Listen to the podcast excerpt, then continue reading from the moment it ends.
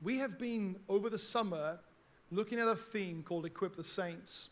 And it has been a really simple theme, but I believe really profound. And the simplicity of it is this that every single person in the body of Christ, which is another name given to the church, every single person has been given a gift or a grace from God to be a part of a team, to make a difference. Not just in a sort of a slightly aspirational way that we can do a little bit more, but together we can see a miracle happen on the face of the earth as the body of Christ demonstrates the glory of God to the nations.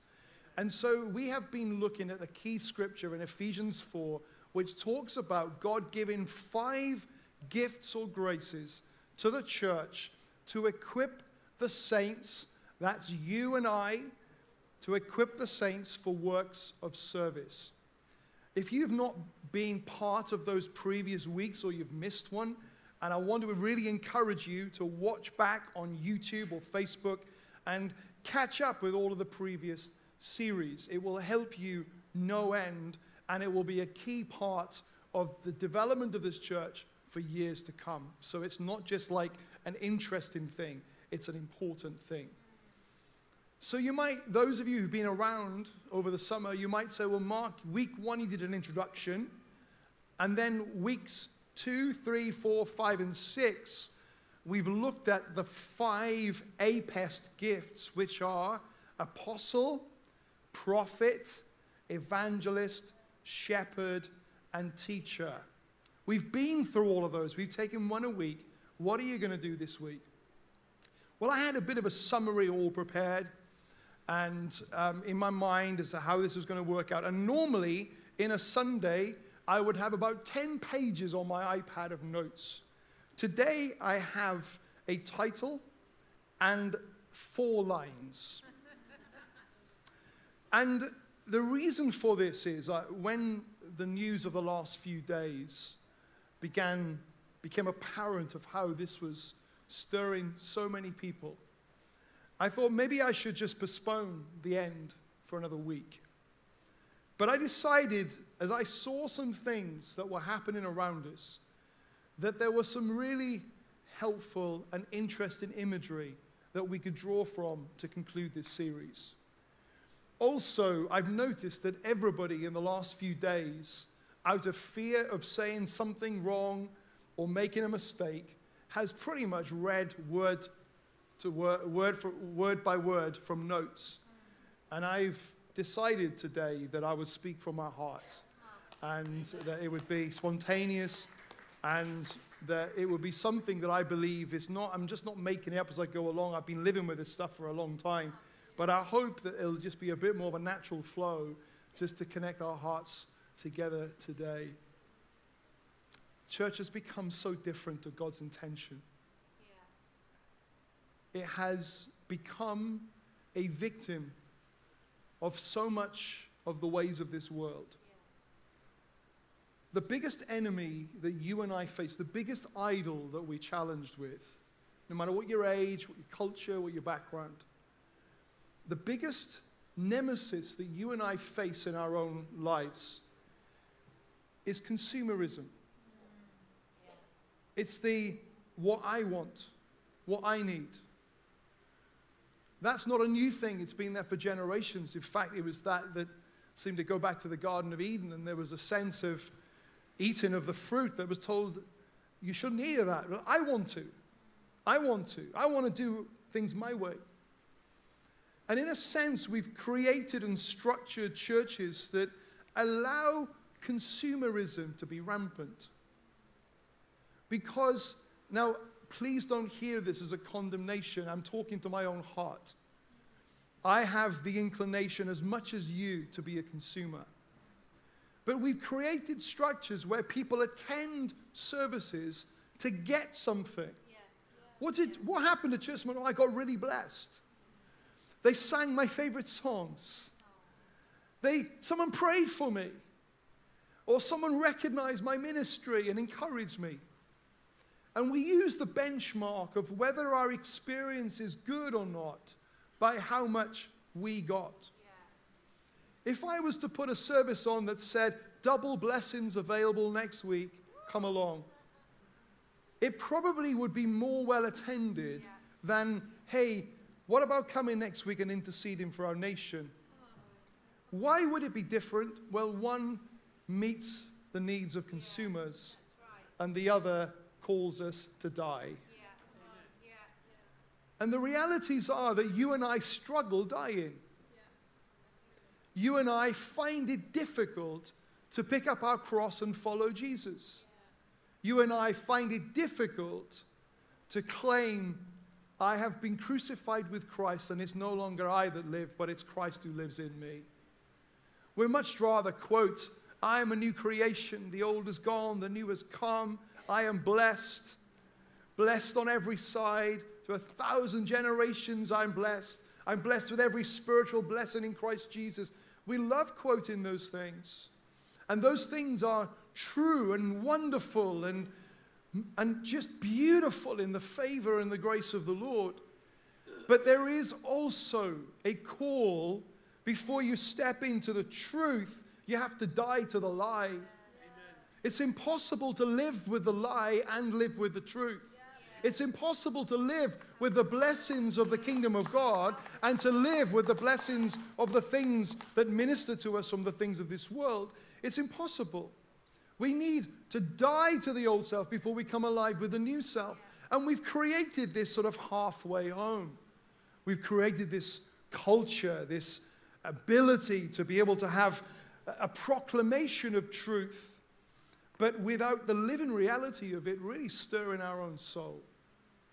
And so, as someone who struggles with these, with these things myself, as someone who knows I need to die, I need to become less and he needs to become more. I appeal to us as a church, as a community of God's people, to die to our selfishness, to our consumerism. You know, most people, and, and I, again, I don't decry this at all, I don't condemn you for it, but most people join a new church because of what they get. I like the worship. I like the kids' work. I, no, we want, we want to do our best. We want all of these ministries to bless people who are participants. But that's, that's the doorway. It's not the content. Let me tell you what the content is. My belief from the scripture of how I interpret this into a picture, an image, around this theme of equipping the saints is that there are, there are going to be, if you like, five fields. Now, if you're into a little bit of knowledge on agriculture, you know that there are certain things grow better in certain sorts of earth with certain sorts of nutrients and so on. And I see a vision of the church having five fields. And in one field is all the nutrients to grow the first of the five of the apest, the apostolic. And that the apostolic is fed with nutrients and the things that are required to help those who have an apostolic grace on their life to grow. And then another field is cultivated to grow the prophetic, that the prophetic gifts rise and flourish. Another field is cultivated for the evangelistic to grow. And then another field for the shepherding gifts to grow. Another field for the teaching graces, gifts to grow. So, my question to you is if we said the only way to be part of this church is to choose which of those five fields you're going to be in, there's no sixth field. There's no, like, let's just hang out here, see what happens. There's no field of rejection. There's no field of inferiority. There's no field that says, I'm not good enough. God, when He calls you into His kingdom, He has implanted upon you grace Yeah. to be able to walk into one of those fields and to live the call that God's placed on your life. And here's the analogy from these last few days. We see, and those who would be critics of the royal system that we have, the sovereign system, they will say it's undemocratic because there, we never voted for our queen or our king. And they will label that as a critique and a criticism and allude to a better way. Now, I, I don't know the ins and outs of the better or the worst way of politics. It's not my area, and I keep out of areas that I'm not knowledgeable about. But I do know this that to be able to be appointed as king or queen,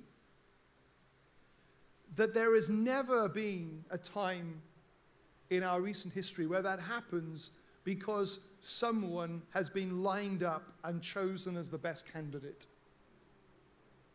Or somebody has been voted by popular vote. Or someone has been through an interview process to be tested as to whether they are the best person to take on that role. There's only one way that someone is appointed as royalty, Yes. and that is they are born Born it. into it. Yes. Born to it. Now, did you know when Nicodemus came to Jesus, he was a very well respected teacher, and he came to Jesus at night so others wouldn't see him quizzing this strange man that was doing all sorts of spectacular things in the community. And he asked how he could inherit the kingdom of God. And Jesus said these words to him Unless a man is born again, he cannot inherit the kingdom of God. Nicodemus responded to that phrase, born again, by saying, Are you saying to me that I need to go back into my mother's womb to be born a second time? Of course, that's not possible. And Jesus said, No, that which is born of the flesh is flesh, and that which is born of the spirit is spirit. Did you know that your royal priesthood from God has been conferred upon you not because of merit, not because of you coming through some selection process which decides you're the most worthy, but simply because when we come to Christ, we are born again. Amen. And as a result of being born again, you are conferred with all of those royal rights of the kingdom of heaven. Now, that might sound like an interesting bit of information, but it is way more than that. Because you have been granted by God. In Ephesians 1, it talks about being blessed with every spiritual blessing in Christ Jesus. It's been conferred upon you, it has been given you. So, I wonder if I asked how many of you here feel like you're imposters in the kingdom. I wonder if I was to ask how many of you feel rejected in your life, second class, inferior, inadequate.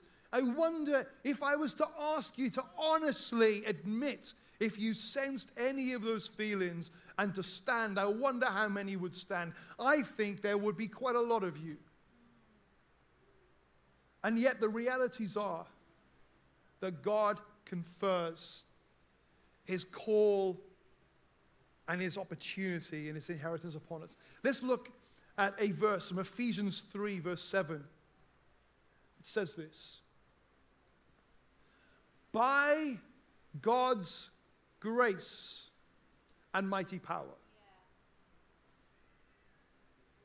It's really important that you see that, that it's not because you've earned it or you've been voted, it's by God's grace. Our ability to be born again is by God's grace. Our ability to do anything for the kingdom of God is by God's grace. And we see the stories of the last few days fit in our news screens of the sense of diligence and duty and service that our Queen gave because she was born into this inherited calling, this inherited responsibility. And she would often say, Pray that God would grant me his grace to do this well. And it's by God's grace and mighty power I have been given the privilege of serving him by spreading this good news. The privilege. The privilege. There are many critics of royalty who talk about their unfair privilege. Let me tell you about the privilege of the kingdom of God. Let me tell you about the goodness of God that's in your life. Let me tell you about the faithfulness of God that you've never discerned, you've never earned, you've never fully grasped, or you will never do enough to repay the kindness of God. And yet you have inherited it by God's grace. By God's grace. And every lie that tells you you're not good enough, you need to say those words. This is by God's grace. I wonder whether Prince Charles, King Charles III now, I wonder whether he needed to see the headlines in the morning newspapers with the pictures. I wonder if he needed to hear the declaration of the trumpets before he believed it himself. I wonder what trumpets you need to hear. I wonder what headlines you need to see. Listen, the only headline you need to see is God saying, by His grace and His mighty power, He has given us the privilege.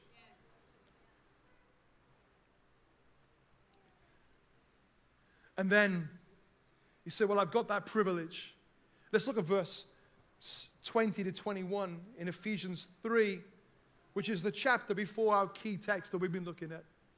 It says, Now all glory to God who is able through his mighty power at work within us to accomplish infinitely more than we might ask or think. Glory to him in the church and in Christ Jesus through all generations, forever and ever. Amen. Now, if you keep the verse up, please. Now, all glory to God. The purpose of God's people is to bring glory to God. God. It's to demonstrate to this world how great our God Hallelujah. is. We're called to be a sound system that not amplifies our own music or our own sound. We're called to be a sound system where Jesus is at the microphone, but we are making him loud in the earth. Yes. That's what the church is called to be. And we're called to do this with humility, with no desire for our own selfish ambition, but to bring him glory. Now, all glory to God, who is able through his mighty power. Where's the mighty power of God? It's the right answer. It's in the church. The mighty power of God is at work through his people. But why do we live like it's inferior today compared to the book of Acts? Why do we live like as if there's a diluted version of God that's present in the earth right now? I tell you why it is. It's because we are living with, with sackcloth and ashes and not putting our royal robes on. And we don't know our authority. We don't understand what God has conferred upon us. It's a moment I was hearing when the Queen was, when the coronation took place 70 years ago, and there was that moment when, in the ceremony, she was taken behind a screen. She was anointed with oil. And this was that symbolism of God. Let your glory and your presence and your wisdom surround our Queen. And you know, the reality is the glory of God is present through his people, the church. And he anoints us, Amen. he pours himself upon us.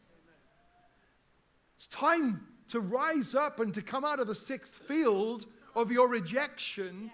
or, or take away your DFS couch from the sixth field and enjoy lounging around and start to pick up your responsibilities and recognize that God has placed royal robes upon us and said that we are to give him glory. For all generations, forever and ever. Lord, we pray that there will be glory in the church. I pray in the years ahead that there will be thousands of apostolic ministries that rise up. Mark, did you say thousands? I did. Yes. Because this Yeah. goes beyond what we do on Sunday. Yes. This is the people of God rising. I pray that there will be thousands of prophetic ministries that rise up, Amen. thousands of evangelistic ministries, thousands of shepherding ministries, Yes. thousands of teachers, teaching ministries. And I believe that as we all rise into that call, suddenly the jigsaw begins to piece together. And you know the image on the jigsaw? It's Jesus. And as the church pieces together, the world see the Lord in his glory. So come out of the sixth field. And finally, a conclusion. Let's come back to Ephesians 4. Let's look at verses 1 to 3. Therefore, I, a prisoner for serving the Lord, I beg you to lead a life worthy of your calling. Those of you that saw Prince Charles, sorry, King Charles' first address to the nation as king, will hear him say something along the lines of, You know, the things I've been committed to and the things I've done prior as Prince of Wales, I'm no longer going to be able to do. I recognize that this new office, this new throne that I'll be taking up, is going to require change in my life. Do you know that the Lord requires change of us in line with our calling? Yes. That there are duties and responsibilities that He infers upon us that are in line with the worthiness of our calling. I beg you to lead a life worthy of your calling. Come on, apostolic people and prophetic people and evangelistic people and shepherding people and teaching people. Live a life worthy of your calling. Yes. For you have been called by God. This is not a rediscover initiative. This is a kingdom initiative. Amen. This is not a call from Mark at the front of the church on a Sunday. This is a call from the Spirit. This is a call for the Spirit that He has placed grace upon people. And He is saying, Come on now, rise into that grace, grow, and live a life worthy of it. There's been a lot of talk over the last few days about this word humble, humility. We've been shown story after story of how the queen could have used maybe her powers to have led in a different way, but there was often a humility about her. I believe the world is sick and tired of pride, Yes. sick and tired of arrogance. Yeah. The church, hey, listen, if you're in the prophetic field, the issue is not for you to rise up and say, hey, I'm a prophet. The issue is to be a prophet. There's a story that one of the Queen's former advisors tells that he was in Balmoral with the Queen and they went out for a picnic and they went to a fairly remote location. They'd been there previously a number of times and normally no one's around, but on this particular day they're sitting having their picnic and they see two people in the distance walking towards them. So as they come close, they begin to talk. And it becomes apparent very quickly that these two Americans on, on a walking holiday are completely unaware that this lady is the queen. And so they're talking to her, and she asks them what they're doing here, and they say they're on holiday, and they begin to talk about some of their life back in the States. And then they say, Do you live here? And they said, No, no, no. I've got a holiday home here, and we come here once a year. And they said, You come every year? Wow. Have you ever met the Queen? And the Queen said, I've never met her, but he's met her loads of times. And they look to the guy and they're saying, You've met the Queen. Wow, that's amazing. What's she like? And then they say, Could we have a photograph with you to take back and show our friends that we've met someone who met the Queen? Here, would you take the photograph for us? There's the Queen taking the picture. She never did break her cover. When they went, she said, I'd love to be a fly on the wall when they get back to the States. and they find out who it was that took that picture. But you don't need to tell people who you are. You just have to be it. Yes. Too many people with titles, too many people trying to get positions. You don't need it. You just need to be it. She didn't need to say she was queen, she just needed to be queen. You don't need to say you're a prophet, just prophet. Just prophesy. You don't need to go around telling the world you're an apostle. Just apostle. You don't need to tell the world that you're a shepherd. Oh, do you know that church don't recognize me? I've got a gift of shepherd on my life and they haven't invited me to the pastoral team. Just stop it and just love people. Just care for them. Because it's not for your glory. God is looking for humble and gentle leaders. Our goal is not to create these five fields so we've got people saying, oh, we're the apostles in the church. No, no, no, no, no, no, no. No. Be humble, Yes. be gentle, Yes. because it's a grace Yes. that you've never earned, that you've never deserved, but it's on your life.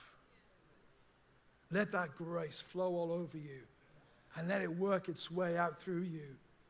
And let your life be diligent in serving that inferred grace is upon you. Be patient with each other. Make allowances for each other's faults because of your love. That's beautiful. Be patient. I've been in ministry a long time now. I find it challenging to always be patient with people. Do you? Thank you for leaving me high and dry and now making me think that I'm the only person in the room. Come on. Some of you sat in my office telling me stories. I know you struggle with it.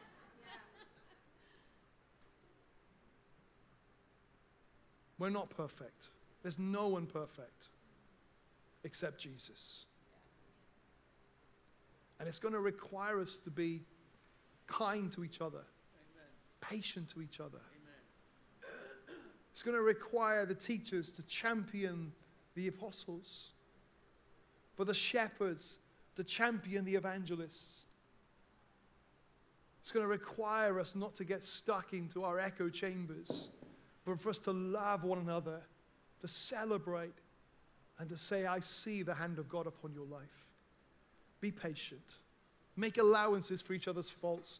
You know, when we don't do that, we are highlighting ourselves as better than others. You know that? Because you have faults. I have faults. If we are taking a position where we are not making allowance for other people's faults, we're saying, I don't need anybody to make allowances for mine, and I'm sorry they do.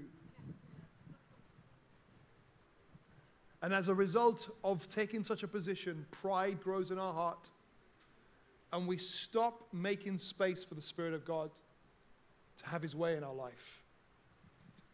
It's really deeply important. Make allowance.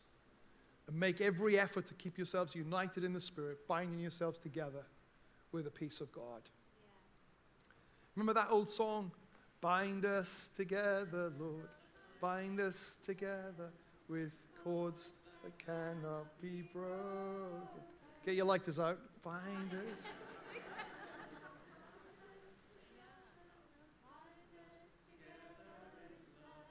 Okay, don't go on any more than that. It's fine.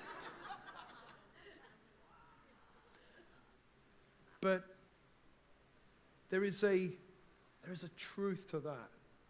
Making a decision that we're not going to bring scissors with us to cut those cords of peace. Yes. It's deeply spiritual. Yes. It's more spiritual than putting your hands up on a Sunday. It's more spiritual than running to the front and kneeling and crying out to God for a moment. It's deeply profound, deeply spiritual. Yes. It's what kingly men and women do. It's what royal priesthoods do. We care diligently for the peace of the body of Christ. Yes. And we choose not to be offended. We choose to not allow others and their words and their clumsiness sometimes and their foolishness and their naivety and even sometimes their bad motives. Mm. We choose not to pull out the scissors and say, that's the end of the peace. Bind yourselves together with peace. So, we have an inherited opportunity. We have an empowered strength.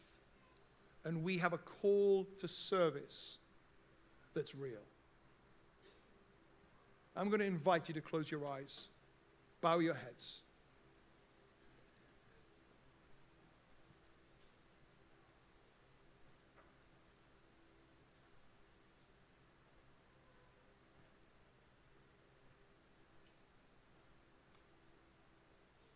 I know that was a real ouch moment at the beginning when I talked about consumerism. I felt it.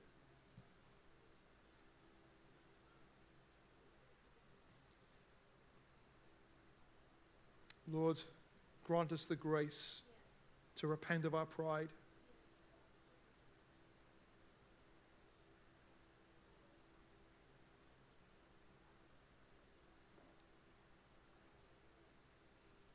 May we be a church that serves.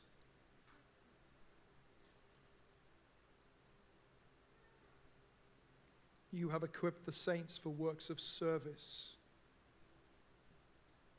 May we steward that beautifully in the fear of God.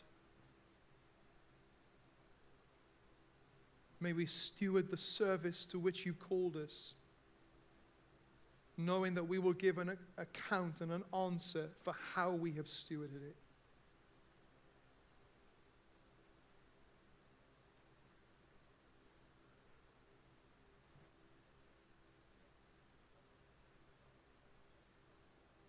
Soften our hearts, O God.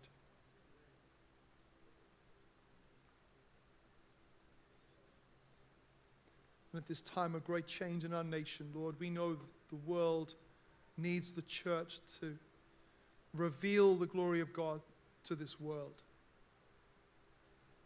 And we pray that all of us will find our place in the fields. We will grow under the great gifts and the grace that you have bestowed upon us. And together we will reveal Jesus.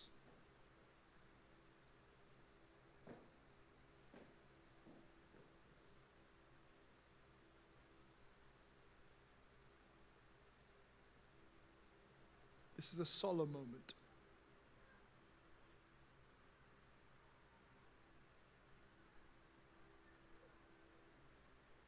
This is a moment where I could imagine similar weight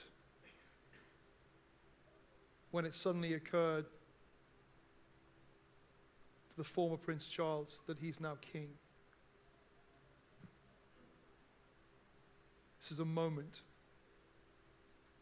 where it dawns upon you your heavenly calling.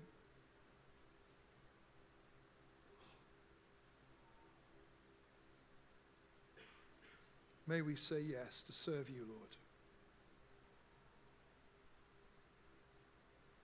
No hiding space, no back row. Just say yes. May we all run to you, O God, and say yes. Just while you're praying, I want to speak to anybody in the room that's never experienced being born again, or indeed anyone online that's in that situation. You've heard me say, unless someone is born again, you cannot receive the kingdom of God. Jesus gave himself on the cross so that you and I, through repentance, that we could do, bring our old lives to him, to the cross, and receive his new life. That's what being born again is. And it's now allowing him to live his life through you. The entrance way to that born again experience is a prayer of repentance. It's a prayer of decision. It's a prayer of humbling yourself before the Lord. If you'd like to pray that prayer, then as you have your eyes closed, please follow me in these words. And it says this Jesus, I thank you that you offer me new life. I know I've left you out of my life, but right now I say I want to be born again. I want to receive new life. Lord, I'm so sorry for going my own way. And I come to you and ask that you will now live your life through me by your grace. In Jesus' name. Just while you remain praying, if you pray that prayer, would you just lift your hands where you are? When I've seen it, I'll ask you to put it down. If you're online, just someone in the chat, thank you, madam. Is there anyone else? Give your life to Jesus.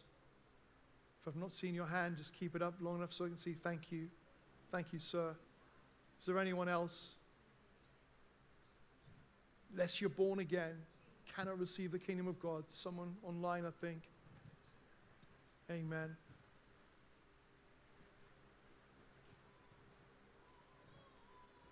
Lord Jesus, we thank you for new life. Thank you for these precious brothers and sisters that have identified that they want to follow you. And Lord, we pray that right now they will just know your love just pouring out all over them. And Lord, I pray that whatever hold their past has had on them, Lord, that you will deliver and set them free and cause them, Lord, to know this new life in abundance. The life of God, hallelujah. The life of God, the abundant life of God. He has come that you might have life in all its fullness.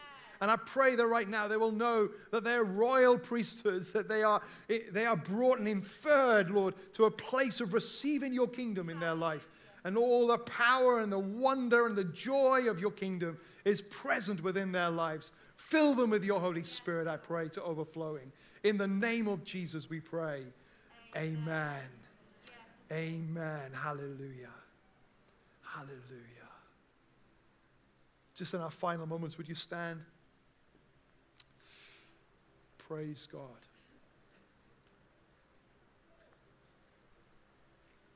There's a catch up that you can get all these previous episodes, series online on our Facebook page or our YouTube. But there's also a test we've been inviting you to participate in. And many and many of you have already done this. And it's a test. We haven't written this, we haven't created it. It's by another organization. And uh, the money that it costs £10 to do it. We, we, don't make any money from that. That just gets passed on to the company who, do, who have organized the test. And you can get it by going to rediscoverchurch.com forward slash APEST. And by doing that and signing up to, be, to do that test, it allows just through very clever things to try and discern in some way what the graces are on your life. And we really encourage you to do that. That's number one. You can get that through that web URL. The second thing you can now get through that web URL is the next stage. And on this next stage, we are going to invite you to come and join us for one of five Sunday evenings. One Sunday evening will be for all of those who've done the test, and the apostolic grace is one of their top graces. Another week will be for all of those whose prophetic grace is one of the top graces.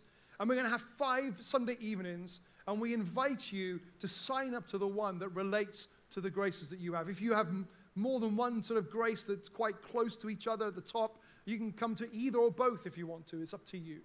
But these will be really important nights of us trying to cultivate these fields for the five graces to grow in the body of Christ. Now, let me tell you something about those nights.